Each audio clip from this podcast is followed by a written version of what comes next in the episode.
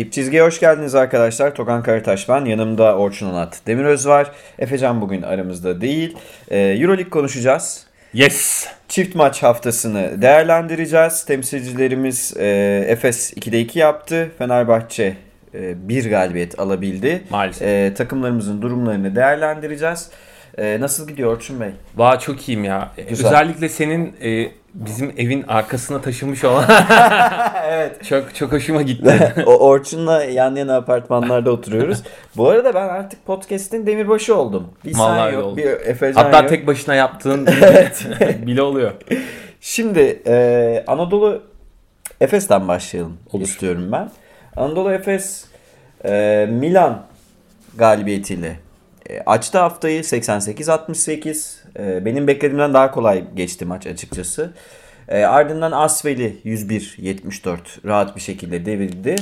E, hani şimdi baktığımızda Asvel maçında çok konuşacak bir şey yok. Aslında bütün takım kadro herkesin süre bulduğu rahat kazanılan Larkin yine şov yaptığı bir maç oldu ama. Antrenman Evet, maçı biraz, havasında. e, hatta bizim WhatsApp gruplarında Efes antrenmanı izlemek de güzelmiş diye muhabbetler döndü. E, biraz Milan maçı ekseninde konuşalım Efes'in durumunu istiyorum. Şimdi e, şeyi hatırlatalım. Dunstan yok ve muhtemelen Türkiye Kupası sonrasında dönecek artık. Yani devre arasından sonra kesin öyle görünüyor. Mitsic de yoktu. Mitsic'in Madrid maçında dönmesi muhtemel. E, henüz resmi bir açıklama yok ama öyle görünüyor. E, Milan maçında Efes yani 20'ye yatırdı. Messina hocam her şeyi denedi. Yani birçok şey denedi. Elinden geldiğince takımın yapabileceklerini zorladı. Farklı e, alternatifler kullanmaya çalıştı maç içerisinde. Ama olmadı ve e, Efes perimetre itmenin çok da iyi bir fikir olmadığını aslında gördük. Yani 20 ile kazandı. Bu haftaki durum için ben biraz özellikle Milan maçı üzerinde sorayım sana. Nasıl gördün Efes'i? Neler diyorsun? E, Ya bir kere acayip bir otomasyon var artık takımda. E, acayip bir şekilde işleyen çarklılar var ve e, yani rakipten bağımsız oynuyor Efes. Kimle oynadığı çok önemli değil. E, her oyuncunun rolleri çok belirgin, düzenleri çok belirgin. Ben biraz böyle e, 2016 Golden State'ine falan benzetiyorum bu Efes'i. E, şu şekilde. Efes böyle çok ritimli girmediği maçlarda dahi maçın bazı anlarında böyle çok ciddi parlamalar yaşıyor. Böyle e, bir anda vitesi 5'e takıyor, 6'ya takıyor ve 2-3 dakika içerisinde böyle çok sivri şekilde e, kırabiliyor maçları. Bu e, çok büyük bir lüks gerçekten. Hani Efes'in sahip olduğu bu akıcılık e, gün be gün artıyor ve e, şu an yani rakipsiz gözüküyor gerçekten. Zaten e, GM anketinde de bu gözüktü. Onu da program içerisinde konuşuruz. Aha, konuşuruz E, F4 yapmasına kesin gözüyle bakılan 4 takımdan birisi Efes şu an. Hatta lider konumda. Ki e, zaten izlemesi de en çok keyif veren takımlardan da ilki. E, o yüzden şu an işler yolunda. E, hani James Anderson'ın ben çıkışını çok değerli buluyorum. E, dünkü maçta da e, gene 5-6 reboundlık bir katkısı var ki eğer biz bunu sürekli konuşuyoruz. Eğer bu takımın e, forvetleri Simon, e, Anderson gibi oyuncuları da e, o anlamda e, rebound katkısı verirse e, zaten çok e, kapasiteli bir takım Efes. Yani hücum e, ritmi olarak, hücum e, cephanesi olarak e, yani çok rahat 80'lerin üzerine çıkıyor. 90'ları görüyor. Yani hani normal bir gününde yapıyor bunu. Çok yanmadığı e, bir gününde yapıyor bunu. E, işin savunma tarafında da işler bu şekilde giderse e, Efes hani şu an ligin açık ara favorisi gibi gözüküyor. Diğer takımları da baz aldığımız zaman yani Barcelona'nın işte takım içi düzen sorunlarını falan da e, veya Real'in e, kısmen yaşadığı problemleri de göz önüne alınca Efes şu an ba- bayağı böyle hani otobanda e, hani almış süreti akıyor. Ee, Ama bunu konuşalım yani Konuşalım. Ben ben Efes'in şu an EuroLeague'in e, senin dediğini netleştireyim. En iyi hücum takımı olduğunu düşünüyorum. tabii. Açık ara. Bütün parçalarıyla e, takımın motoruyla her şeyiyle en iyi hücum takımı olduğunu düşünüyorum ve dolayısıyla kötü gününde bile takım 80'i bulabiliyor ki bunu Euroleague'de yapıyor. Arsenal maçının devresinde 60'ı buldu. Yani ben bundan yani Oktay Hacı dönemlerine hatırlıyorum 13-14 sene önce filan 2006'da. Hani 58-52 biten 58-52 maçlar. maç biterdi yani. Efes devrede 60'ı gördü ki hani Ergin Hoca'nın geldiği şey ve bunu rotasyonla yapıyor artık. Ergin Evet. Hoca 7-8 kişiyle değil 10 kişiyle 11 kişiyle 12 oynuyor. kişiyle. 12 kişiyle oynuyor. Asfer maçında 12 Evet. kişi de oynadı. Şimdi e, Milan maçıyla ilgili ben birkaç bir şey söyleyeyim. Şimdi Messina iki maçta da e, Ergin Hoca'nın Messina üstünlük sağlaması e, hem güzeldi hem de Efes'in e, kadrosunun ağır bastığını izlediğimiz maçlar oldu. Özellikle bu İstanbul'daki maç. Şimdi şeyi e, Dunstan olmayınca Tibor'dan da net bir rebound katkısı gelemeyince Efes reboundlarda bayağı eziliyor. Golden State de mesela o reboundlarda ezilirdi 2016'da kısa beşlerle oynadığı için. Hücum verimliliğiyle yani pozisyon başında bulduğu sayı yüksek olduğu için rakibi sürklese ederdi. Yani Tarçeski ve Gudaitis bayağı bir bela oldu takıma. Biz İlk bunu bekliyorduk zaten. Dövdüler. Ama e, roll savunmasında bir kere aksadı Gudaitis. Orada Larkin yandı. Üst üste 5 sayı attı. Simon servis atışları attı. Efes 8-0'la girdi ve oradan sonra arkasına bakmadı. Bir küçük bir kıvılcım, Evet. bir ateş takımın yanmasını sağlayabiliyor. Dolayısıyla Efes'in geçen sene CSK maçı sonrası ben bir yazı yazmıştım. Efes şampiyon olabilmek için bir şeylerden vazgeçmek zorundaydı diye. CSK'ya karşı ve Clyburn'un şutu riske edilmişti. Aynı şeyi Efes bu sene rakiplerine yapıyor. Yani Efes'i yenmek isteyen rakipler bir şeylerden vazgeçmek zorundalar. Yani ne yaptılar? Şutu bir ara anlamadığım bir şekilde hatta alan da yaptı Messi Hoca. Riske edeyim dedi. Çünkü drive'ı savunayım dedi. Çünkü drive üstünden kısa delmesin Larkin beni. Hatta e, Rodriguez sürekli fırça attı uzunlara filan. E, delmesin dedi ama olmadı. Bu sefer takım perimetre de yandı. E, perimetreyi savunmak istese bu sefer işte Skola, Gudaitis aynı anda kalınca bir ayak çabukluğu sorunu yaşadı takım. Dolayısıyla Efes'in silahı çok. Her yerden yanıt verebiliyor ve siz e, neyden vazgeçerseniz vazgeçin. Efes çok kötü gününde değilse siz işte vurup geçiyor. Özellikle iç saha maçlarında taraftarı da arkasına aldığında yani Singleton'ın Mesela 4'te 4 de başladı perimetrede. Değil mi? 5'te 4 de bitirdi zaten. Larkin'in efsane oyunu işte Sertaç'ın bulduğu sayılar o gün e, bir kişi kötü bile olsa işte iki kişi kötü bile olsa takımı taşıyan parçalar mutlaka çıkıyor. İşte Simon'un forvet pick and roll'leri, Larkin'in deliciliği, Singleton'ın şutu. Ve bunlar e, oyun içerisinde bir e, yani belirgin bir düzen dahilinde oluyor. Yani Evet. kimin hangi e, anda öne çıkacağı çok bariz.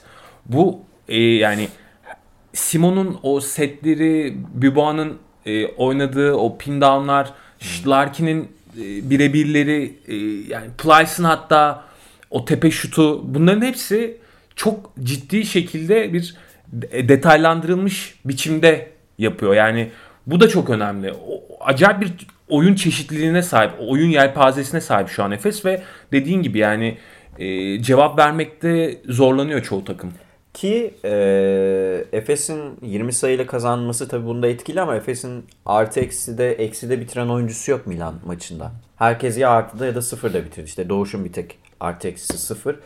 Larkin ve Singleton bu alanda lider. Karşıda Ergin Hoca'nın Skola'nın şutunu riske ettiğini gördük. Yani en azından Skola şut atsın.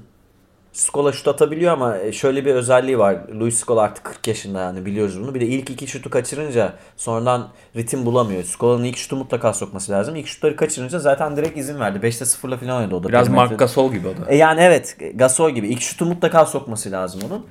Skola ve Skies işte yeni guard transferleri eksi 17 ve eksi 23 ile bitirdiler. Yani Ergin Hoca aslında şey de çalışarak da geliyor maça. Ve maç içinde de hamlelere yanıt Evet. veriyor. Messi'nin hamlelerine sürekli yanıtlar vermeye çalıştı. Ve burada başarılı oldu. Ben e, şunu söyleyeyim. Takımın e, şampiyon olabilmesi için yani Final Four'a kalması, playoff'a kalmasından daha öte şampiyon olabilmesi için şeyi tam görmek istiyorum. Muharman henüz ısınmış değil. Muharman ısınacak. Ha, fizik olarak şu an Evet tam fizik olarak şey durumda değil. Takım e, takıma alışacak. Ama şunu unutmayalım. Dunstan çok uzun süredir yok. Bu takım Tibor ve Sertaç'la orayı kapatmaya çalışıyor. Ama büyük ölçüde ise Singleton'la kapatmaya çalışıyor. E, ona rağmen yani Eurolig'in en iyi çember savunucularından biri. Belki en iyi 3 çember savunucusundan biridir Dunstan. Evet. Tavares'den sonra filan yazabiliriz. Heinz'dan sonra. Heinz'dan Tavares'den sonra Hatta gününde bazen Heinz'dan daha iyi işler çıkarabilir ama genelde Heinz daha iyi. Tamam. Üçüncü diyelim. Ondan yoksun oynarken yani asıl kalecisi yokken ve mesela Mitsic de yokken yani asıl top yönlendiricisi yokken Larkin üzerinden, Singleton üzerinden, işte yerine geldiğinde Simon üzerinden. Boboa da mesela arada iyi işler yapıyor. Biraz bazen saçmaladığı oluyor ama takımın oynama alışkanlığı kazandığını görüyoruz ve en önemlisi takım eğleniyor. Mutlular. Evet, evet, evet. Yani bütün oyuncular gerçekten birbirleri için e, pozisyon yaratmak istiyorlar, hazırlamak istiyorlar, paylaşmak istiyorlar. Bu yani herkese yayılmış durumda ve şu an kimya inanılmaz durumda. Hatta e, Ergin Hoca'nın e, şeyi vardı işte e, yazmış muhtemelen. E, İspanya'da herkesi yendik bir Madrid'i yenemedik diye. Madrid maçı için de şeyleri düşünüyor muhtemelen. Madrid maçını nasıl kazanabiliriz diye. Gelecek haftaki maçlarla ilgili konuşacağız da ben e, senin şimdi Efes'le ilgili teknik olarak söylemek istediğin başka bir şey var mı? Çünkü bildiğimiz oyunu oynuyor. Efes yani Euroleague'de tempolu oyunu temsil eden bir takım olarak Ya şunu e, söyleyelim. eski okulu öldürmüş görünüyor. Ee, geçen hafta işte 2001 ile 2020 arasındaki NBA'de oyunun trendinin nasıl değiştiğine yönelik bir e, grafik paylaşıldı. E, bu anlamda işte hani orta mesafenin nasıl yok olduğunu o e, grafik çok iyi e, anlatıyordu. E, biz bunu geçen yıldan beri söylüyoruz. Yani Ergin Ataman e, işte yapmaya çalıştığı şey bayağı e, mori ball. Yani hani e, Houston Rockets'ın oynamaya çalıştığı tamamıyla perimetre civarından veya e, yapamıyorsa içeriden bitirmeye yönelik bir oyun oynamaya çalışıyor. Bunun şu an Avrupa'daki Euroleague'deki en iyi temsilcisi ve en e, ritimli oynayan takımı. E, şu an teknik anlamda işler yolunda. Yani oyuncuların e, oyuna katılımı anlamında hiçbir sorun yok. Burhan'dan bile işte son maç e, katkı almayı başardı. Burhan biraz daha az gösterişli oynarsa, daha az gösteriş yani gösterişsiz oynarsa Biraz çok faydalı bir oyuncu. biraz hörterlik var E, yani. yani, şey e, bazen böyle Jason Williams pasları vermek istiyor. Evet, daha gösterişli. Ona ona gerek olmadan biraz daha temel basit oynarsa çok faydalı oyun aklı olan vizyonlu bir yani oyuncu. inanılmaz sağ görüşü inanılmaz Buğra'nın. Hani Asfer maçında da birkaç asisti var ki böyle çok uzman asisti onlar. Ki zaten çok iyi bir şutör. Bileği çok yumuşak. O yüzden dediğin gibi yani e, sadece kendisinden istediğini yaparsa bile bu takımın e, bir parçası olmaya aday. Yani e, gelip katkı verebilecek bir isim. Bir tek işte Tolga'dan e, hala istenilen katkı gelmiyor. Onun dışında yani ama ana parçalar ve yan parçalar birbiriyle acayip bir uyum içerisinde, bir ahenk içerisinde çalışıyor. Şeyi söyleyeyim mesela. Efes hücum verimliliğinde 108.6. Ee, ligin açık ara en iyi Evet, takımı. Yani evet. ikinci Kimki'ye 4 puan fark atmış durumda. Hani ve net verimlilikte de artı 15. Bu alanda da açık ara lideri. En iyi 3. savunma takımı bu arada. Yani 7 attığı sayıdan değil hücum verimliliğini söylüyorum. Maccabi ve Zvezda'dan sonra savunma verimliliği en iyi olan takım. Ya bu işte çok değerli. Evet. Yani e, yani şampiyonluğun anahtarı aslında burada gizli. Efes zaten hücumda e, birçok elden e, çok rahat katkı alıyor. E, skor anlamında, skor hacmini yaratma anlamında bir sorun yok takımın. Ama savunmada da eğer işler bu kadar sıkı olursa e, gerçekten yani sezon sonu e, Ergin Hoca'nın hayallerini süsleyen o e, eksik kupada e, gelebilir. Ben e, şeyi söyleyeyim. Golden State örneğini verdin ya. Bunu zaten Ergin Hoca kendi de kullanmıştı vaktinde. E, Golden State ile ilgili gözden kaçan bir şey vardı. Golden State o kadar iyi bir hücum takımıydı ki özellikle Durant geldikten sonra yani 16, 17, 18 sezonları için söylüyorum. O kadar iyi hücum takımıydı ki ne kadar iyi bir savunma takımı olduğu gözden kaçıyordu. Golden State şampiyon olduğu senelerde savunma verimliliğinde hep ilk ondaydı. Hatta ilk 5'teydi. Hatta ilk 5'teydi. Playoff'larda ilk 5'teydi. Normal sezonda ilk 10'daydı. Playoff şeyini kattığında işte en iyi 3-4 savunma takımından biriydi. Efes de orada. Dolayısıyla hani sadece atarak işte kim ki de mesela hücum verimliliği yüksek ama olduğu gibi yiyor. Yani NBA'de de var öyle takım. Washington mesela hücum verimliliği ikinci ama olduğu aynen yiyor. Dolayısıyla kim ki gibi olmak yetmez. İşin savunma kısmında. O yüzden ben şey dedim. Singleton yani geldiği gün ben çok sevinmiştim. Final Four adayıyız artık dedim. Hatta Final Four'a kal- kalacağımızı garanti gibi görüyordum ben Singleton geldikten sonra.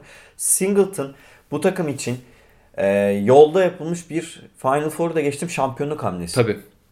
Ve Panathinaikos'taki o düşüş dönemi sonrası insanların aklında soru işareti vardı. Ama bir şey unutmayalım. Panathinaikos'ta veya Barcelona'da işte o beklenen oyun e, yani Singleton Kuban dönemi kadar görkemli oynamaması insanlar da şey düşündü. Acaba Singleton geri mi gidiyor? Hayır. Singleton hiç öyle bir sistemde oynamadı. Ne Pau'da oynadı ne Barcelona'da oynadı. Ergin Hoca'nın elinde oynadı ve Ergin Hoca'nın tam istediği oyuncu işte.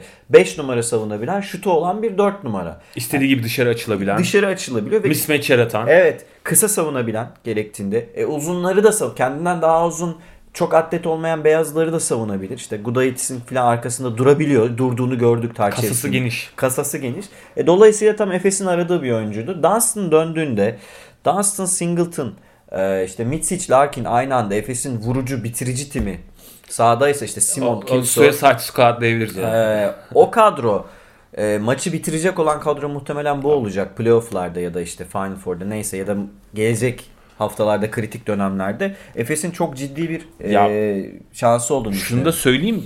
e, Ergin Hoca şu- yani bu aslında bu maçları kazanırken çok doğru bir şey yapıyor. Takımı farklı beşlerle oynamaya da alıştırıyor. Yani işte 2 4 numarayla oynadığı beşler oluyor. Peters'ı da bu arada orada hazır tutuyor. Yani e, Peters şu an rotasyonda 9. 10. sırada olan bir oyuncu ama en mesela Barcelona maçının en kritik yerinde Peters'dan katkı almayı başardı Efes. Yani o yüzden e, o playoff'lara giderken F4'e doğru giderken bütün oyuncuların hazır olduğu bir sistem içerisinde gidiyor. Bu çok önemli. Yani bütün takımı aynı hedef doğrultusunda bir arada tutabilmek ve aynı e, momentumda e, tutabilmek bu, bu çok önemli ve bunu yapıyor şu an Efes. Yani rotasyonu çok iyi ayarlıyor, dakikaları çok iyi bölüyor. E, yani sakatlığa izin vermeyecek şekilde çok fazla e, yük binmesine izin vermiyor. O load management denilen şeyi de çok iyi yapıyor. O yüzden e, şu an çok iyi bir e, coaching görüyoruz. Çok iyi bir takım takım birlikteliği görüyoruz. E, İşler yolunda. Şimdi iki şey daha var Efes'le ilgili benim konuşmak istediğim. Birincisi Euroleague'deki dönüşümün e, şifrelerini ararken şunu söyleyelim. Madrid, CSK hatta çıkış yapan bence kadrosuna göre çok daha iyi işler yapan Valencia ve Alba gibi takımlar Efes'le birlikte şutlarının en az 5'te 2'sini üçlük olarak deniyorlar. Yani %40 ve üstü üçlük deniyorlar. Bu oyunun dönüşümü açısından kritik. O yüzden işte ben Pesic'ten çok korkmuyorum. Yani gerek saha içi hamleleri gerekse tuhaf tuhaf beşleri nedeniyle. Ee, yani bu, öne- konuşacağız. bu önemli. Bir, söylemek istediğim birinci nokta buydu. Oyun artık perimetrede oynanıyor. Kale, iyi bir kaleciniz varsa, 4 tane şutörle oynuyorsanız ve deliciniz varsa Larkin gibi bence şu an 3 hafta üst üste MVP oldu zaten. Muhtemelen sezon da MVP'si olacak. Ha, Bu arada şu an Larkin onu söyleyelim yani gerçekten force etmiyor. Evet. Yani şu an 5. viteste falan Değil, oynamıyor. değil. Yani hani e, sezon sonu gelince hani işte geçen sezon F4'te yaptıklarını gördük. Hani daha üste koyacak. Daha e, bu anlamda da Efes'in bunu hep söylüyoruz. En üst seviyesine direkt e, tavanını görmüş değiliz. Onu konuşalım. Ee, şimdi Efes bayağı bir e, beklenti üstü oynadı. 20 maçın 17'sini kazandı. Hiç kimse inanmazdı herhalde böyle bir şey. Bir de Dunstan sakatken. E, yani bu Ee, acaba çok acayip bir şey. Ee, bazı Efeslerin ve benim de haliyle düşündüğüm ve bazı Efeslerin de düşündüğü bir e, olguyu konuşalım. Efes birazcık erken bir forma girdi. Çünkü normalde işte Şubat, Mart, Nisan gibi form tutmak beklenir. Ee, Ocak'ta yan, yanıyor takım şu an. Bunun için ne diyorsun? Yani takım biraz erken bir form tuttu. Bunu ben sana Yani soracaktım. her şey bana soracaksın. Evet tamam bunu tartışalım. yani ben tamam ben şöyle söyleyeyim. E, Her şey o kadar iyi gidiyor ki insanlar biraz şey arıyor. Acaba hani bunun altından bir şey çıkar mı diye haliyle arıyor. Ee, ben Efes'in daha doğrusu Ergin Hoca'nın takımı çok zorlayarak maç kazandığını düşünmüyorum. Evet. Dolayısıyla e, Zorladığı maçlar var. var ama kritik maçlarda onlar. Evet. Yani hedef direkt rakiplerini yenerken mesela Asfer maçında zorlanmadı Efes. Yok. Ben- bence Milan maçının iki buçuk çeyreğinden sonrası zor değildi. Üçüncü çeyrekte direkt Yani- yani, tempoyu düşürdü yani. düşürdü ve dördüncü çeyrek zaten rölantide gitti. Dolayısıyla baktığınızda bir de sakatları da düşünün arkadaşlar. Yani mecburen işte Tibor ve Sertaç'ın dakikaları yüksek olacak. Mitsic yokken mecburen Mit şey Larkin 30 dakika oynayacak. Bunda yani Do- Doğuş Balbay 20 dakika oynayamayacağına göre bazı şeyler net. Ben e, o kadar da çok takımı yakarak balataları zorlayarak e, gittiğini zan düşünmüyorum Ergin Hoca'nın. Evet biraz e, be- beklentileri yüksek tutmuş olabilir takımdan ve dolayısıyla buna cevap istiyor olabilir. Ama ben böyle işte kas sakatlıkları işte bu e, işte hani hamstring'den işte diz, arka sakatlığı veya işte, işte baldır sakatlıkları gibi şeylerin e, maç yoğunluğuyla olacağını düşünmüyorum açıkçası Efes'te olursa. Bu ya idmanda ya da maç için çarpışmadan olur. Bir de e, yani Efes dışında bütün takımlar da yoğun bir takvimden geçiyor. Mesela işte o yüzden mesela All Star bana çok saçma bir organizasyon gibi Evet. geliyor şu an. Mesela anlamsız. İnşallah sakatlık çıkmaz Türkiye'deki All Star'da. Öyle tek tek dileğim bu. Ee, benim görüşüm bu yönde. Bence Ergin Hoca henüz yakmadı takımı. Takım gerçekten iyi oynuyor. O kadar iyi bir hücum gücüne sahip ki duramıyorsunuz Efes'in karşısında. Çünkü her şeyi elit seviyede, elit olmasa da çok iyi seviyede yapabiliyor takım. Senin bu konudaki fikrin nedir? E, Ben de hemen hemen benzer şeyleri düşünüyorum. Yani e, Efes'in şu an bu e, yani standings'te şu an hani Real Madrid'le bile aradaki maç farkını ikiye çıkarmış olmasına rağmen hala 5. viteste gittiğini düşünmüyorum. Yani hala o anlamda takımın üstüne binmiş durumda değil Ergin Ataman. Yani e, geri çekmesi gerektiği zaman e, yani kısması gerektiği zaman ateşi biraz böyle düşürmesi gerektiği zaman düşürüyor. Bunları yapıyor. Asfel maçında yaptı mesela yani. Bence Hani- Madrid maçında da biraz yapacak. Zorlamayacak sanki. Bilmiyorum. Yapabilir. Yani e, şu an itibariyle zaten e, 3'te 2'lik kısmını geride bıraktık e, ligin. E, Oynandı ma 20 maç oynandı. E, geriye 12 13 14 maç kaldı diyelim. 14. 14 maç kaldı. E, ve bu 14 maçın e, yani bir aksilik olmazsa Efes zaten büyük bir kısmını kazanıp zaten ligi ya 1 ya da 2 bitirecek. Yani şu noktadan sonra artık hani bu tür bir e, direkt durumu da yok yani hani şeyi zorlayacak, sıralamayı zorlayacak bir durumu da yok. E, o yüzden e, hala bu anlamda ben Efes'in dediğim gibi tavanını direkt gördüğümüzü düşünmüyorum. Ancak bunu Dunstan döndükten sonra e, ve Moerman da tam olarak fizik olarak iyileştikten sonra görebileceğiz.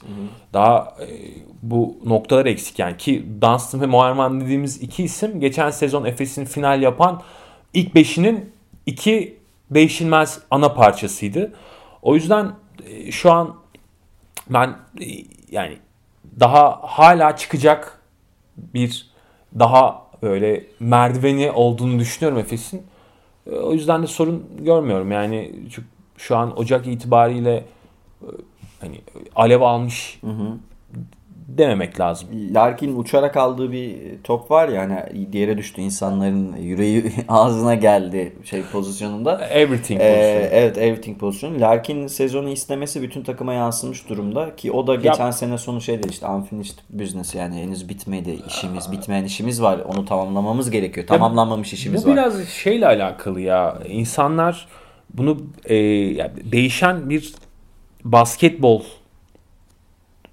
ve dönüşen bir basketbol e, Kültürü mü? kültürü var. E, artık oyun başka şekilde oynanıyor ve e, ritim denilen şey e, çok önemli yani günümüz modern basketbolu açısından. E, Bu oyun momentum oyunu. Evet momentum oyunu. Efes şu anda bir momentum yakalamış durumda. Yani bir e, yani oyuncuların sahip olduğu, kazanmış olduğu bir alışkanlık var. Bir yani otomasyon düzeni var. Ve bu otomasyon düzeninin bir parçası, yansıması bu. Yani ve bu otomasyon düzenine hala eklenebilecek şeyler var. Yani hala e, farklı detaylar eklenebilir bu oyuna Cilalayabilir Ergin Hoca hala. cilalanabilir.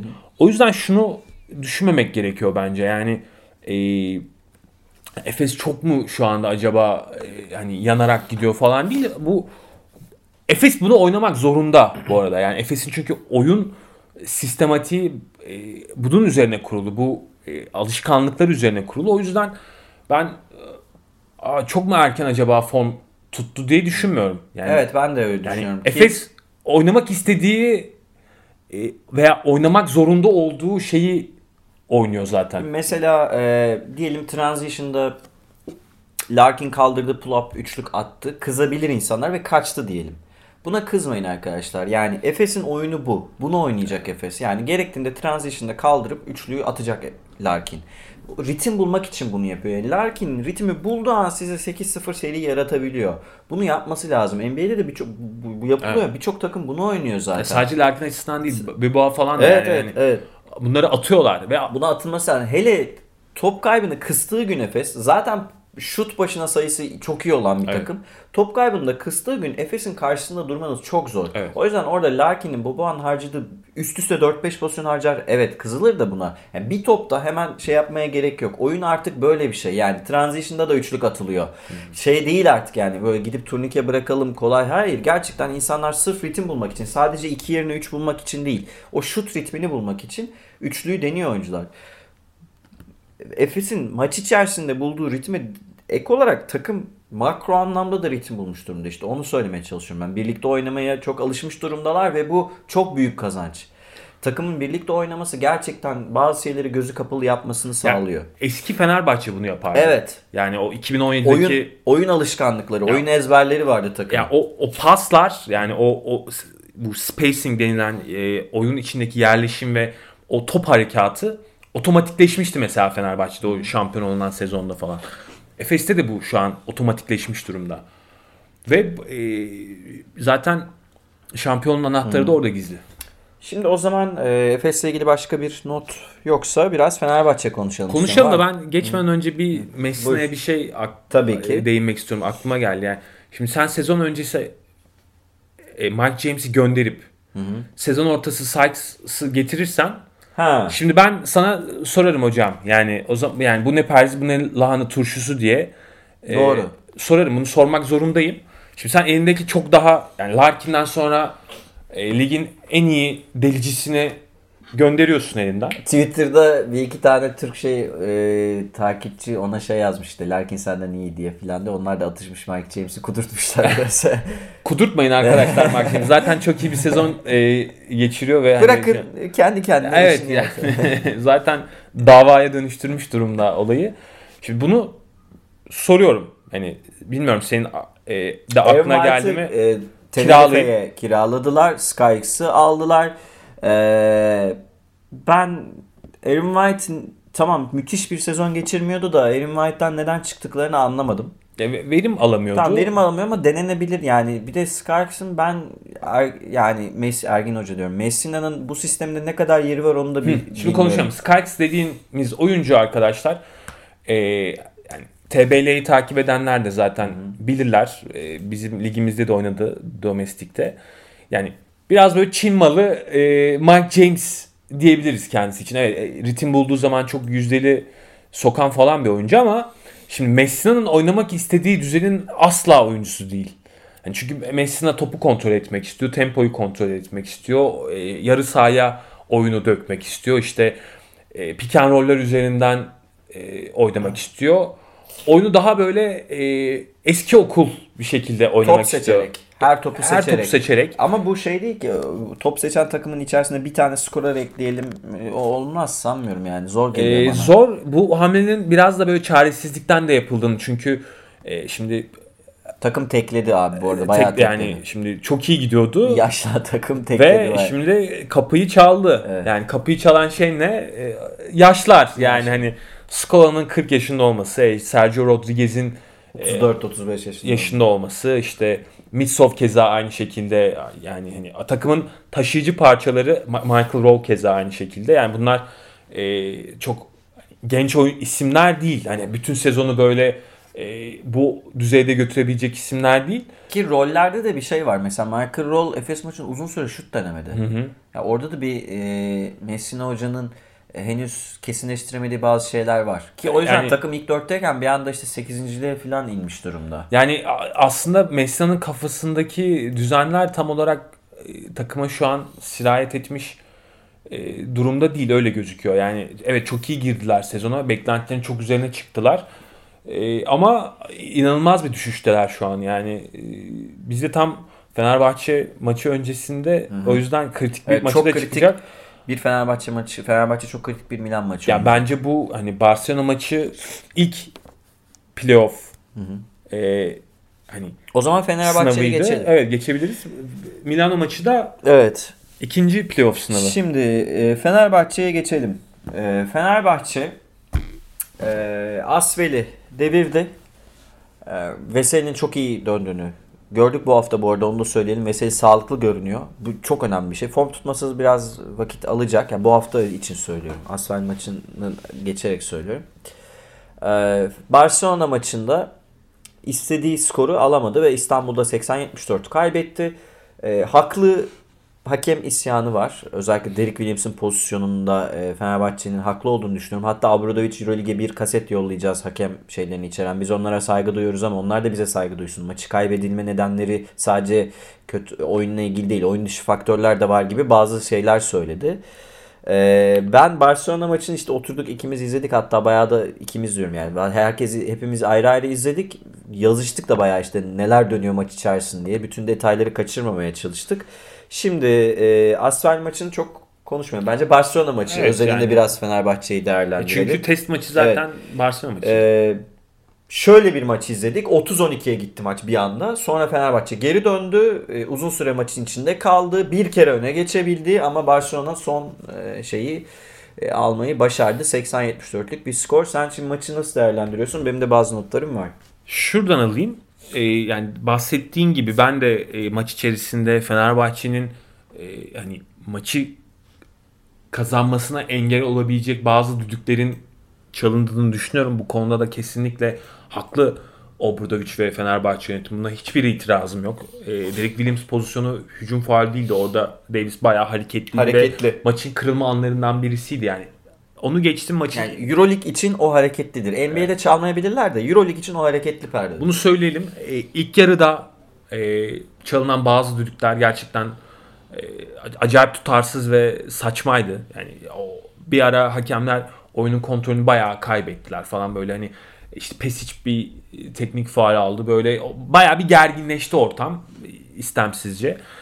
E, bunları da hani e, görmek istemiyoruz açıkçası yani çünkü ben biraz hatta bu maç öncesinde şey yapmıştım işte e, es, eski ok- okul 2 e, koçun böyle e, kapışması böyle Evet. bir Sergio Leone filmi izlemek gibi böyle hani işte Öyle mi? ve- ya- Bana da biraz e, böyle Fellini, Fellini filmi izlemek gibi e, geldi. Fellini diyebilirsin yani sonuçta Evet. e, Eski okul, eskiyi klasik. evet yani klasiği yansıtan bir e, maçtı bu. Yani oyun anlayışı itibariyle de e, hani Guy Ritchie filmi izlemedik neticede. yani e, velhasıl güzel olmasını beklediğim bir maçı maalesef işte bu tür hakem e, hataları diyelim. E, bu, bu tür detaylar yüzünden biraz böyle ağzımızda kötü bir tat kaldı. Kalmadı değil. Ama oyuna dönecek olursak şunu söylemek gerekiyor. Evet Veseli'nin dönüşü önemli. E, Veseli zaten bu maçta da e, 17 dakikada sahada kalmış olmasına rağmen artı eksi de sahada kaldığı süre içerisinde Fenerbahçe Barcelona'ya net üstünlük sağladı. Artı 16. Artı 16 yazdırdı Veseli sahadayken. Bu çok önemli. Yani Veseli'nin çünkü Faal problemi yaşadı işte. ya Veseli. olacak iş değil. Yani bunu biraz e, maç eksiğiyle falan belki anlatabiliriz ama bir maça bir girdi Alpay Özalan gibi yani. yani hani, hani sakin İstiklal Marşı'nı bağırarak. sakin yani İngiltere Türkiye maçı gibi bir e, maça yani öyle hani sanki Dövmeye girmiş. değil mi böyle hani David Beckham nerede diye böyle hani arayan bir e, Alpay gibi girdi maça. E, keşke daha sakin kalmayı becerebilseydi. Çünkü onun oyundaki varlığı aslında ölçülen istatistiklerden de daha değerli. Yani e, Obradovic'in sisteminde yani şu an sonuç vermiyor. Bunu deniyor hala Obradovic. E, Bundan geri adım atmıyor ama e, hala o işte help and recover'da hala o de- de- değişim Switch'te. Evet, switch savunmasında Veseli'nin e, o mobilitesi e, takımı gerçekten yani istatistik olarak yazdırmasa da e, yani karşı rakibi bozuyor olması, e, reboundı bozuyor olması falan bunlar Rakibin şut süresini uzatıyor bu. uzatıyor olması bunlar çok çok çok değerli şeyler. Veseli sahadayken Fenerbahçe'nin savunması direkt seviye atlıyor. Direkt seviye atlıyor. Ama şimdi şu da var. Ee, bunu maçta birçok kere yaşadık. Şimdi Pesic evet e, modern basketbol için çok geride bir koç. bunu söyleyelim yani evet e, 2020'de basketbolun bu şekilde dönüştüğü bir dünyada Pesic'e bence yer yok. Kesinlikle yok. Yani muhafazakarlığı anlamında, tutuculuğu anlamında hiçbir şekilde basketbolunu geliştirmemesi anlamında, re- revizyon anlamında sorunları var ve ya 1996 Benetton finali gibi bir şey oynatıyor. Hala yani Hala, orada evet. oynatıyor adam. Ya yani. Ve elinde Mirotic falan Evet. var yani böyle hani işte Delaney'ler, Corey Higgins'ler falan var yani.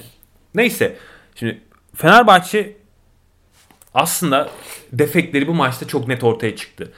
Barcelona'nın o size üstünlüğü, fizik üstünlüğü daha maçın başında yani ta e, o kadar yüksek show up yapıyordu ki, ki yani Barcelona şimdi Davies'le falan oynadığı zaman ya da Klaver'le işte böyle hani mobil beşlerle oynadığı zaman herkesi savunabilecek bir savunma takımı yani. Bunu zaten fark yarattığı yer de orası. Ve direkt yani Dekolo, Slukas bunlar direkt böyle baskı yediler tepede ve kanatlarda. Direkt takım saldı kendini.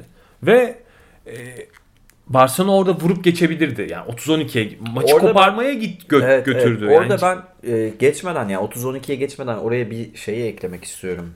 E, Obradovic Halpen Recover'da ısrar etti maçın başında. Evet. Şimdi takım yardımı getiriyor da hemen katı buluyor. Ya Barcelona'nın uzunları da pasör. Klaver'in, Mirotic'in, Brandon Davis öyle kazma elleri olan, taş eli olan oyuncular değil. Buluyorlar boş oyuncu. Bir de yani Buldular ve kat üstü dünya sayı yedi. Bomboş. çok kolay yani. Boş katlar üzerinden Ve- 1'e 0.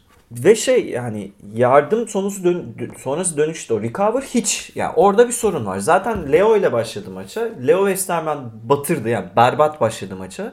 Hücumu hiç organize edemedi. Zaten hemen çıkardı bir daha da hiç sokmadı.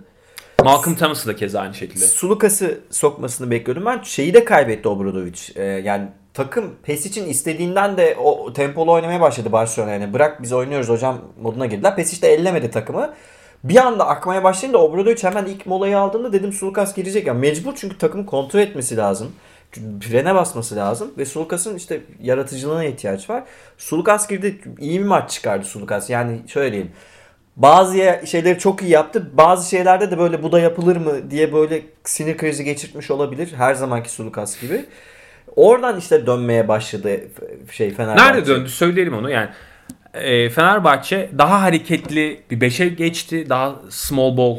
Hani çünkü yani Barcelona'ya fizik olarak e, cevap veremeyince daha topu hareket ettirmeye yönelik beşlerle oynamaya başladı. İşte Nanali'yi falan orada e, kullanmaya başladı köşe şutörü olarak. Top daha iyi hareket etti. E, ve e, Pesic de e, e, e, yani bildiğiniz şunu söyleyelim.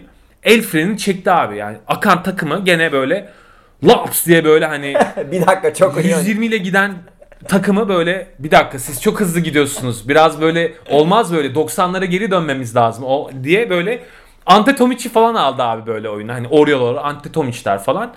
E, Fenerbahçe direkt geri döndü. Hani akan takım e, yani momentumu e, Fenerbahçe alınca 22-5 gibi bir seri bir var seri yaptı orada. E, burada Pesic'in de etkisini vurgulamak lazım. Çok İkinci net, yarı çok net. İkinci yarı olan şey şuydu. Pesic baktı ki yani Hanga'dan falan katkı alamıyor ki e, yani bir, bir tuhaf sevdası var Hanga'yı bir numarada oynatmak gibi. Yani tuhaf.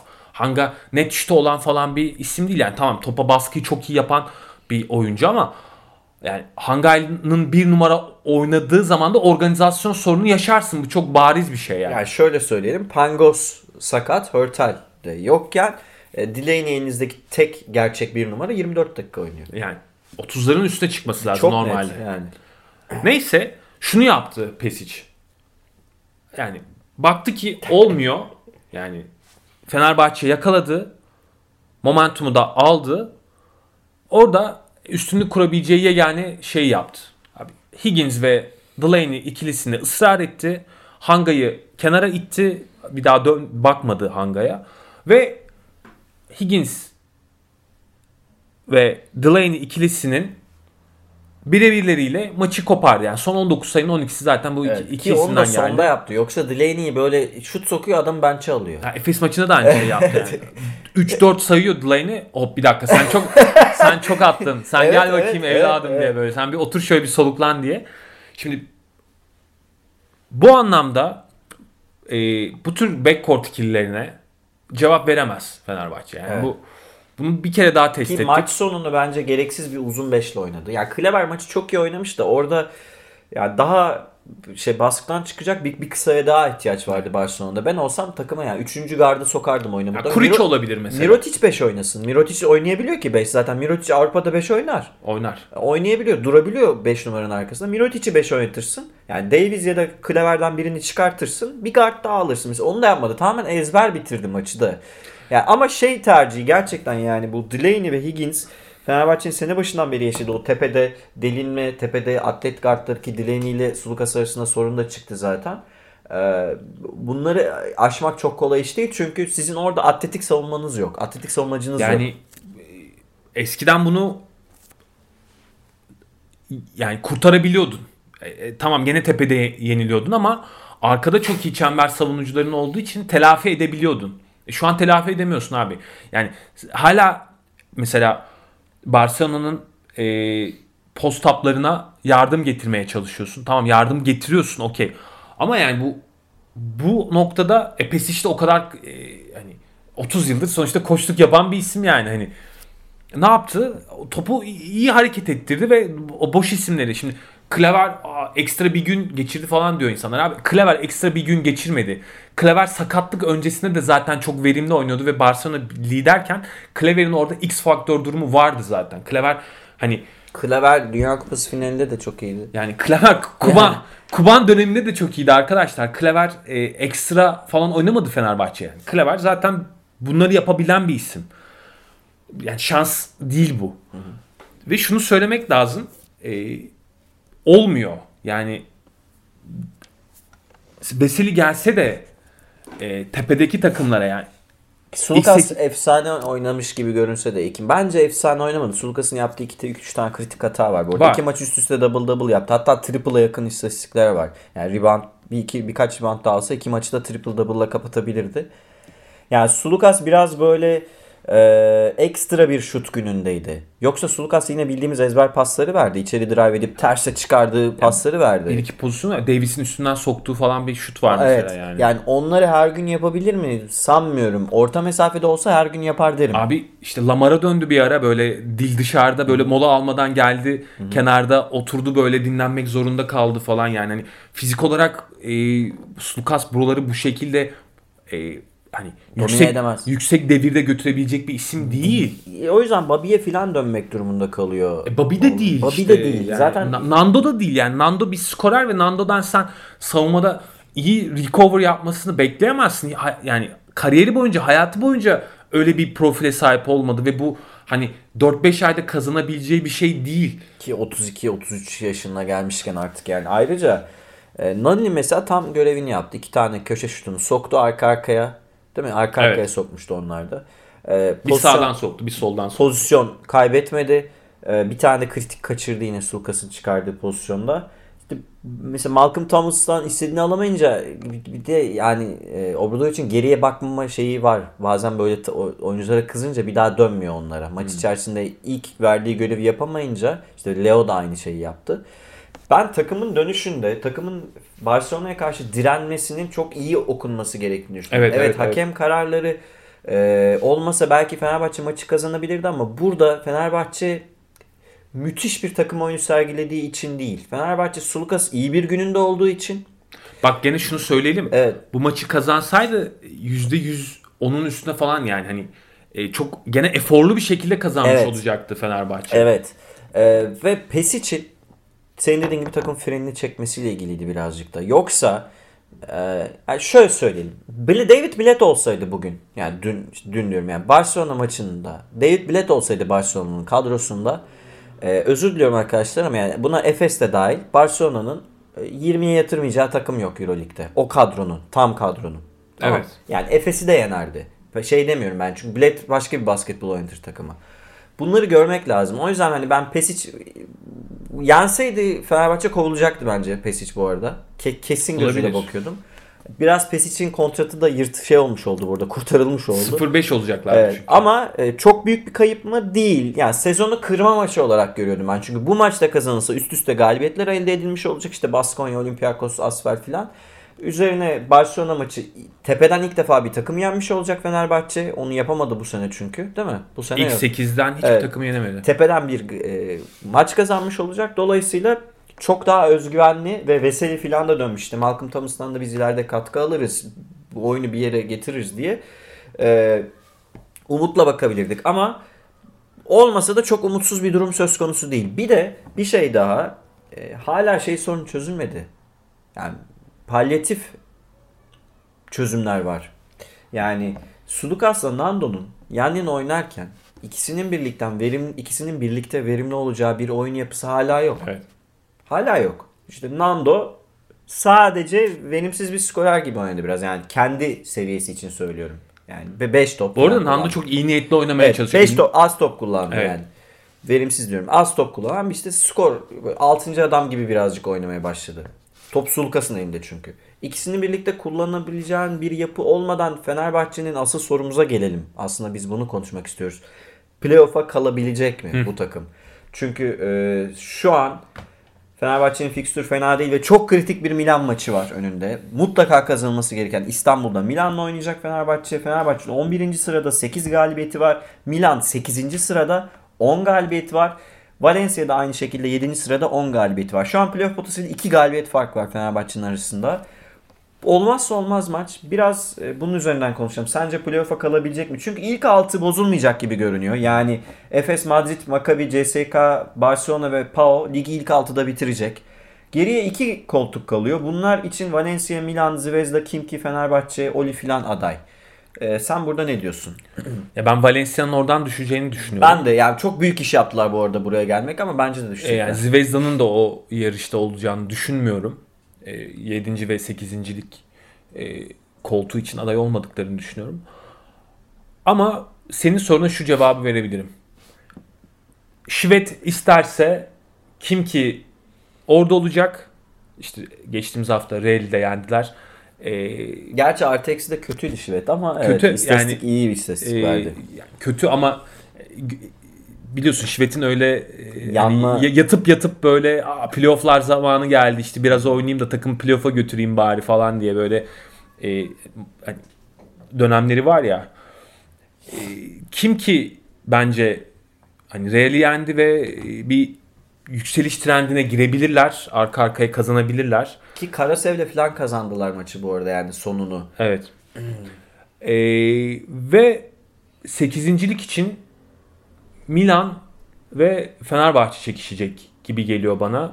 Şimdi e, yani 7-8 3 takım aday olarak görüyorum yani. Hani Ben Fenerbahçe, Milano ve Kimki. Ben de Oli'ye falan aday görmüyorum. Oli bence de gelemez oradan ama çünkü o takım içi düzenlerinde sorunlar var. Bartokas geldi falan ama e, çok olabilecek O gibi baştan değil. yapılacak o takım. Evet, olabilecek gibi değil.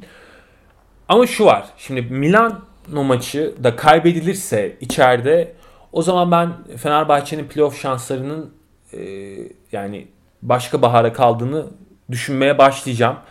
E, bayağı playoff'a kalıyoruz ya da kalmıyoruz maçına çıkacak e, Fenerbahçe. Çünkü şu an iki galibiyet fark var Milano'yla ve Milano kazanırsa 3 galibiyet farkı çıkartacak.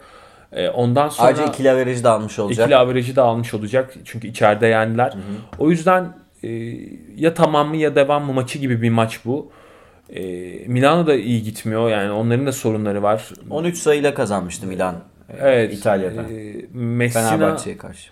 yapmak istediklerine şu an takım e, tam e, reaksiyon veremiyor gibi. E, yani oynatmaya çalıştığı bir düzen var bu sezon başında çok iyi işledi. Çok iyi girdiler sezonu ama Kısa bir turnuva olsaydı Euroleague yani Evet. iki haftalık Milan vurup geçebilir mesela böyle sezon olunca iş Evet. değişiyor. 34 m- maçlık bir maratonda düştüler ki düşmeleri de çok normal. Ee, şimdi nasıl olacak?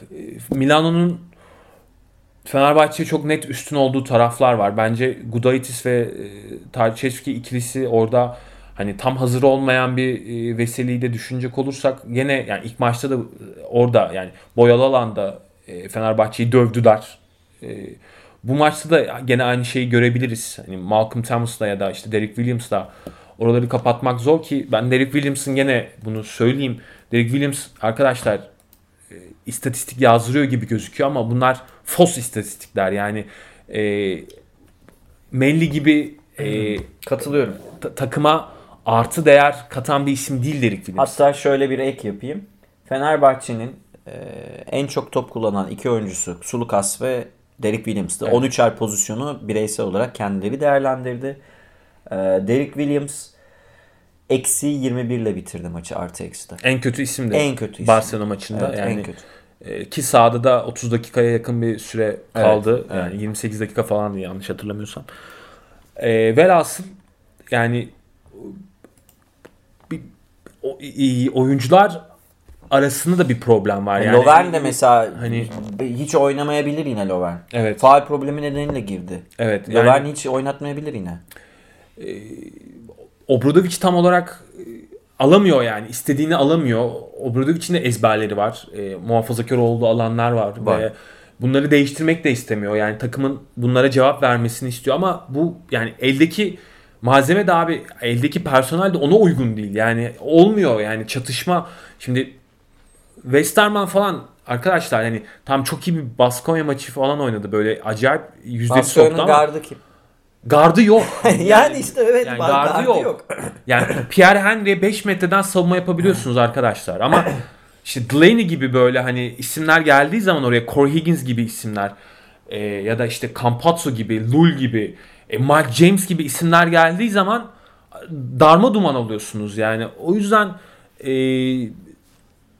bu anlamda bir sürdürülebilirlik sorunu var e, Fenerbahçe'nin. Tam takım bir gelişim kaydediyor.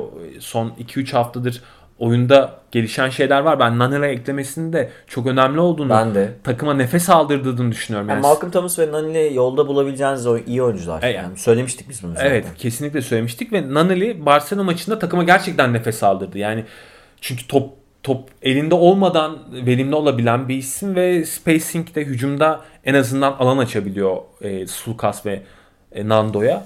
Ama gene de e, Fenerbahçe'nin hala sorunları var. Yani yapısal makro sorunları var ve bunlar çözülebilir şeyler olarak gözükmüyor. Ben eee yani iç sahada olması nedeniyle Fenerbahçe'nin şansının eee, birazcık %51 diyeyim Milan maçı için. Eee, yani kazanırsa Fenerbahçe playoff'a kalır ama bence Milan'la birlikte kalır. Çünkü kim ki yani Kutniyanis sezonu bitirecekse abi muhtemelen kim ki playoff'a kalamayacak. Yani öyle maçlar kaybettiler ki bu kadronun hakkı 11 mağlubiyet değil. Ee, ki öyle görünüyor. Sezonu bitirecek gibi görünüyor. Şivet son anlarda yanar mı? Yani yansa ne kadar kimi yener onu bilemiyorum. Ama Milan kazanırsa biraz gerçekçi olalım. Ee, burada göz boyamaya gerek yok. Eğer Milan Fenerbahçe İstanbul'da yenerse ki bu e, bence %49. Bu arada Fener'den Kimki'ye falan gidecek. Evet. Deplasmana yani gidecek. Fenerbahçe bu maçı kaybederse bence playoff'a kalamaz. Yani şey yapalım. Matematiksel olarak şansı devam edecek ama playoff'a kalması e, Çok pek- zor. Çok zor. Çünkü muhtemelen kim ki Fenerbahçe maçına çok asılacak Şivet filan. Tabii. Ee, Ya Şivet gene arada sat bildi sattı yani. Tabii canım. 3 maç falan ya hastayım oynamayacağım. Şivet hep- yani hani gribim. Şivet şey NBA Yani- topçusu gibi takılıyor. ya. Yani- Bu maç oynamam. Bir dahaki maç bakarız. Maç seçiyor ya bildiğin Maç seçiyor. yani. Hani, Tabii tabii. O yüzden hani şimdi sezon sonuna doğru gelirken ben Şivet'in bir hani ritim bulacağını ve oynamak isteyeceğini düşünüyorum o yüzden. Bir de e, hala Lovern'le aradaki sorun ne onu anlamış değilim. Lovern sadece kötü oynadığı için mi e, zoraki olarak sahaya atıldı? Abi cevap veremiyor. evet tamam da sanki herkes çok mu iyi yanıt veriyor? Yok ama yani zaten Lovern'den bunları istemek de bence biraz sorun. yani, yani. Lovern o kadar mobil bir oyuncu değil. Yani Lovern'den Veseli gibi oynamasını beklemek bence sorun yani. Lovern Gudaitis gibi oynar iyi gününde maksimum. Öyle bir oyuncu değil şu an yani. Rebound çekemiyor o kadar da yani daha fazla size hasılıyla oynayacak bir oyuncu. Adam kovalayamaz Lovern. Kısa kovalayamaz. tabii yani öyle- Kısanın önünde duramaz. Öyle yüksek çovaplar falan yapabilecek bir isim Ha, değil. bir Lovern. yapar, iki yapar, üçüncüde de deler yani şey bir guard. Evet. e, O yüzden Evet. e, ya bilmiyorum değişmesi gereken şeyler var. Yani bu sadece e, iyi niyetle olabilecek gibi gözükmüyor. E, yani yukarıdaki takımlar, ilk altıdaki takımlar Fenerbahçe'nin zaaflarına net şekilde e, ceza kesiyorlar. Ee, o zaman şu GM anketini biraz konuşalım mı? Konuşalım. Tamam birazcık GM anketini konuşalım. Bu arada arkadaşlar benim sesim biraz tuhaf geliyor olabilir. Ee, başta söyleyecektim unuttum kusura bakmayın. Azıcık bir soğuk algınlığım var. Şimdi e, GM anketi yayınlandı. Eurolig'in matematik bilmeyen e, adminleri tarafından. e, Final Four'a kala, kalma olasılığını yayınladı işte önce ilk soru olarak. Efes 23.6, %23.6. Barcelona 22, Madrid 22, CSK 18. Dedim bu şimdi 23.6 nasıl hesaplanmış olabilir? Şöyle yapmışlar muhtemelen. 18 GM'e 4'er takım soruyorlar. 72 takım ediyor. Muhtemelen bunların 17'si Efes kalır dedi. Bir kişi kimse o bilmiyorum. Hayır Efes kalamayacak demiş muhtemelen ya da başka bir 4 takım seçmiş. 17 bölü 72 işte %23.6 ediyor. Şimdi bu sorunun cevabı zaten maksimum %25 çıkıyor. Böyle bir örneklem, böyle bir istatistik mantığı yok. Yani %100 olması lazım bu sorunun cevabını. E, Yani Efes, Barcelona, Madrid ve CSK'nın Final Four'a kalacağı düşünülüyor. Bütün soruları şey yapmıyorum. Siz de bakarsanız izlemesi en güzel takım açık ara Efes e, yanıtlarda. Yani %22 ile Barça'nın orada hani Yani sürpriz takım Asvel ve Maccabi cevapları çıkmış. Bence şu an Valencia'da o listenin Evet. içerisindedir. Şeye gelmek istiyorum. asıl Ya asıl konu en iyi head coach. Şimdi en iyi head coach herhalde bu sezonun Evet. head coach'u. %44 Sferapulos, %17 Lasso, %17 yani bu Obradovic. şey aslında e, sezonun da değil. ilk yarının aslında. İlk yarın, evet, GM ilk hareketi. Evet şimdi e, Ergin Hoca yok. Ergin Hoca sezonun ilk yarısının koçudur. Yani bunu net söyleyeyim. Zaten Twitter'da yazdım ben. Ve nasıl Hayır, yani- burada yok ya? Yani nasıl çıkmaz yani? Nasıl çıkmaz bu? Yani domine etti Evet, ligi. Final Four'a kalması beklenen en, bek, yani en yüksek olasılıkla kalması beklenen takım Efes. İzlemesi en güzel takım Efes ama Efes'in koçu en iyi koçlar listesinde yok. Tuhaf yani tutarsız bir anket. Yani Sferapulos hocamı anlıyorum. o bence Büyük üç- iş. ü- üçte olması gerekiyor. Evet, ilk üçte. E, Lasso bilmiyorum yani ne, ne yaptı? Madrid zaten iyi, iyi durumdaydı. Ya Obradovic, Obradovic şimdi bir şey netleştirelim. E, Obradovic Avrupa'nın en iyi koçu. Kariyeri en büyük koç. Gelmiş geçmiş. Gelmiş en geçmiş en büyük koç. Ama bu sezonun en iyi 3 koçu falan değil. Bu sezon Obradovic kötü bir sezon geçiriyor. İlk ona bile almayabiliriz belki. Elindeki malzemeye baktığımızda. Evet. Yani Reneses bile Obradovic'den iyi iş çıkarıyor şimdi baktığımızda. E, fiyat performans evet anlamında. fiyat performansa bakacaksın. Ergin Hoca ve Sferapulos kesinlikle burada olmalı. Evet. Diğer koçlar tartışılabilir. Kim olurdu mesela 3'e kim yazardı? İşte iniş çıkışları var. Takımların gerçekten çok iniş çıkışları olduğu. Yani düşünüyorum böyle kim yazılabilir diye. Aa, Ben Valencia'nın koçunu mesela yazardım oraya. Valencia'ya yazardım. Yani Zvezda'nın Şakota mı? Sakota'yı da yazsak mı diye düşünüyorum. Çünkü elimizdeki malzemeye göre bayağı bir iyi iş çıkardı. Takımın 9 galibiyet alması abi bu yani Zvezda herhalde onu yazardım. Ama Valencia'da yazdı bir şey demiyorum yani. Konsorno Ee, Hoca'yla yazabilirsin. evet, Valencia'nın hoca- hocasını Evet, söyleyelim Consorno.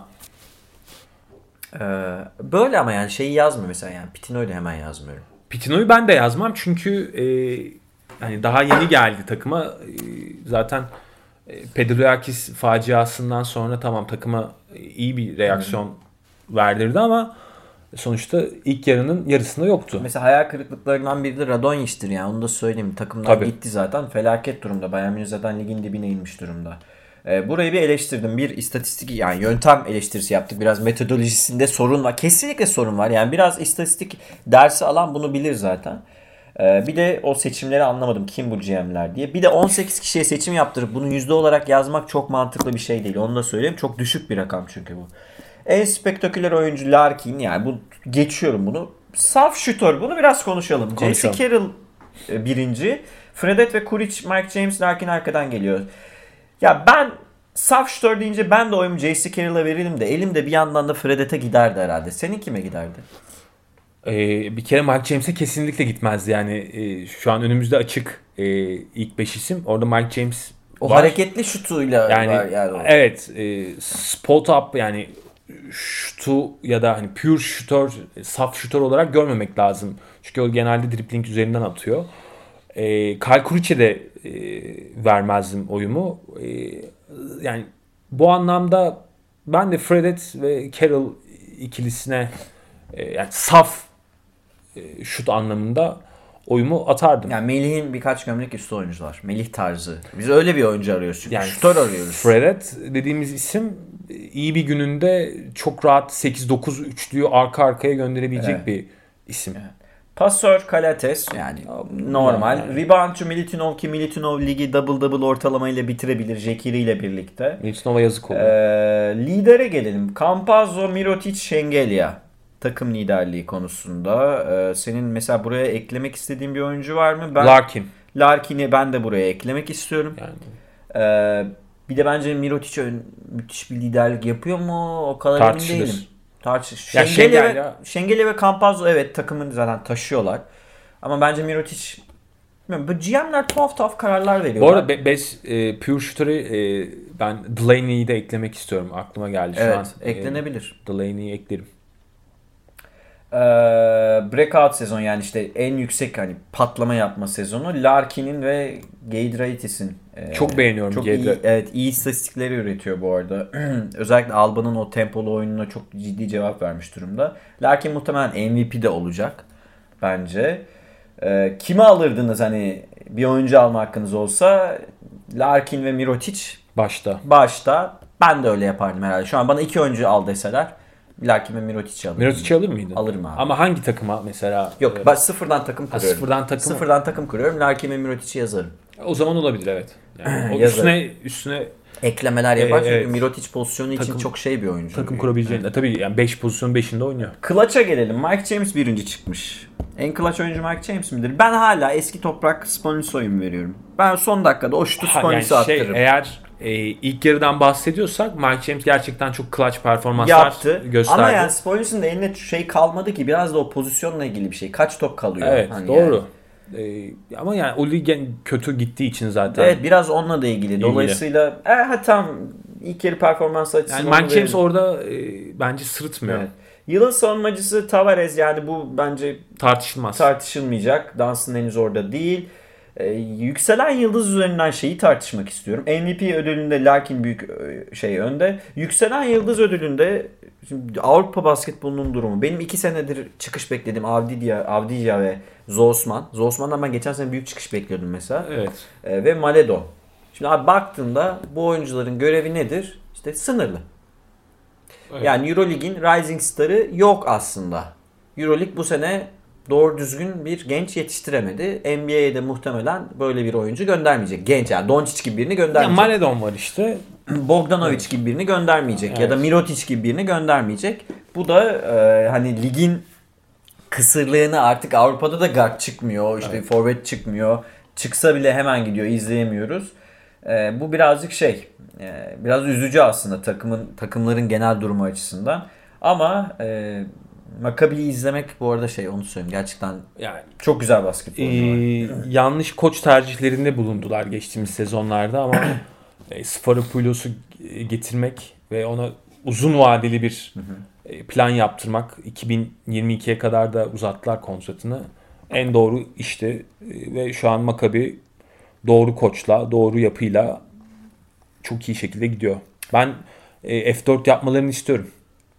Ben de istiyorum yani CSK'dan sonlar yapsın. Ya Maccabi çok uzun süredir buralardan uzak ama neticede Euroleague'in ağ babalarından birisi. O yüzden Maccabi'nin tekrar orada olmasını isterim. Bir de taraftar kitlesi olarak da isterim yani. Evet evet biz Anthony Parker Yasuke 300 izlemiş Tabii. jenerasyon Tabii. olarak hani severiz de Maccabi basketbol Vucic. kültürünü.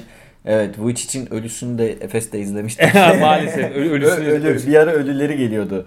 Ee, Toprak şimdi- böyle evet. toprak kokusuyla beraber. Haftaya Madrid ve Milan maçları var temsilcilerimizin. İki tane çok zor maça çıkacağız. Ee, Fenerbahçe için olmazsa olmaz. Efes için kaybedilebilir bir deplasman maçı.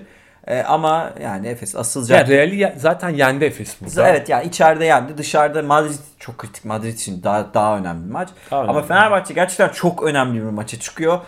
Hem kendi e, geleceği için hem de ligin pozisyonları yani ligdeki takımların dizilişleri açısından çok çok önemli bir ya bir maç. de bu şey maç yani Milano e, maçının güzelliği de e, Messina'yı tekrar bir Evet. hafta sonra burada yeniden görecek olmamız. evet. Bir de yani Messina Obradovic maçı izleyeceğiz Yani yine. çekişmesi sonuçta modern Euroleague'in e, olmazsa olmazlarından da Tabii biri. köşe taşlarından biri. Ama işte Messina yakalarsa Pesic gibi çekmez yani el frenini. Ama öyle bir kadrosu yok. Ya öyle bir yani kadrosu öyle bir vurup geçecek bir kadrosu yok. Yok. O daha böyle e, evet yani yarı sahada falan çözmeye çalışacak Ben maçı. 51 Fenerbahçe diyorum ama yani Messina Hoca direnecektir. Çok çalışacaktır muhtemelen maç için. direniyor. Karşılıklı Ben- koçların güzel hamlelerini izleyeceğiz. Ben %50 %50 diyorum. 50-50. 50 Tamam. 50 diyorum. Çünkü Bar- Bar- Barcelona maçını kazansaydı Fenerbahçe e, %60'a %40 derdim. E, Fenerbahçe ama kaybedildiği için şimdi e, stres oranı da biraz daha fazla olur. Evet. Ee, efendim başka notunuz var mı? Yok vallahi daha ne olsun. Yine Evet. konuştuk susuz Evet. musuz burada. Kapat. Ee, benim de notlarım bu kadar. Arkadaşlar bizi dinlediğiniz için teşekkür ederiz. Podcastlerimiz e, hafta içi yine NBA ve hafta sonu Euroleague şeklinde e, herhangi bir sorun yaşamazsak devam edecek. E, görüşmek üzere. Hoşçakalın. İyi haftalar herkese.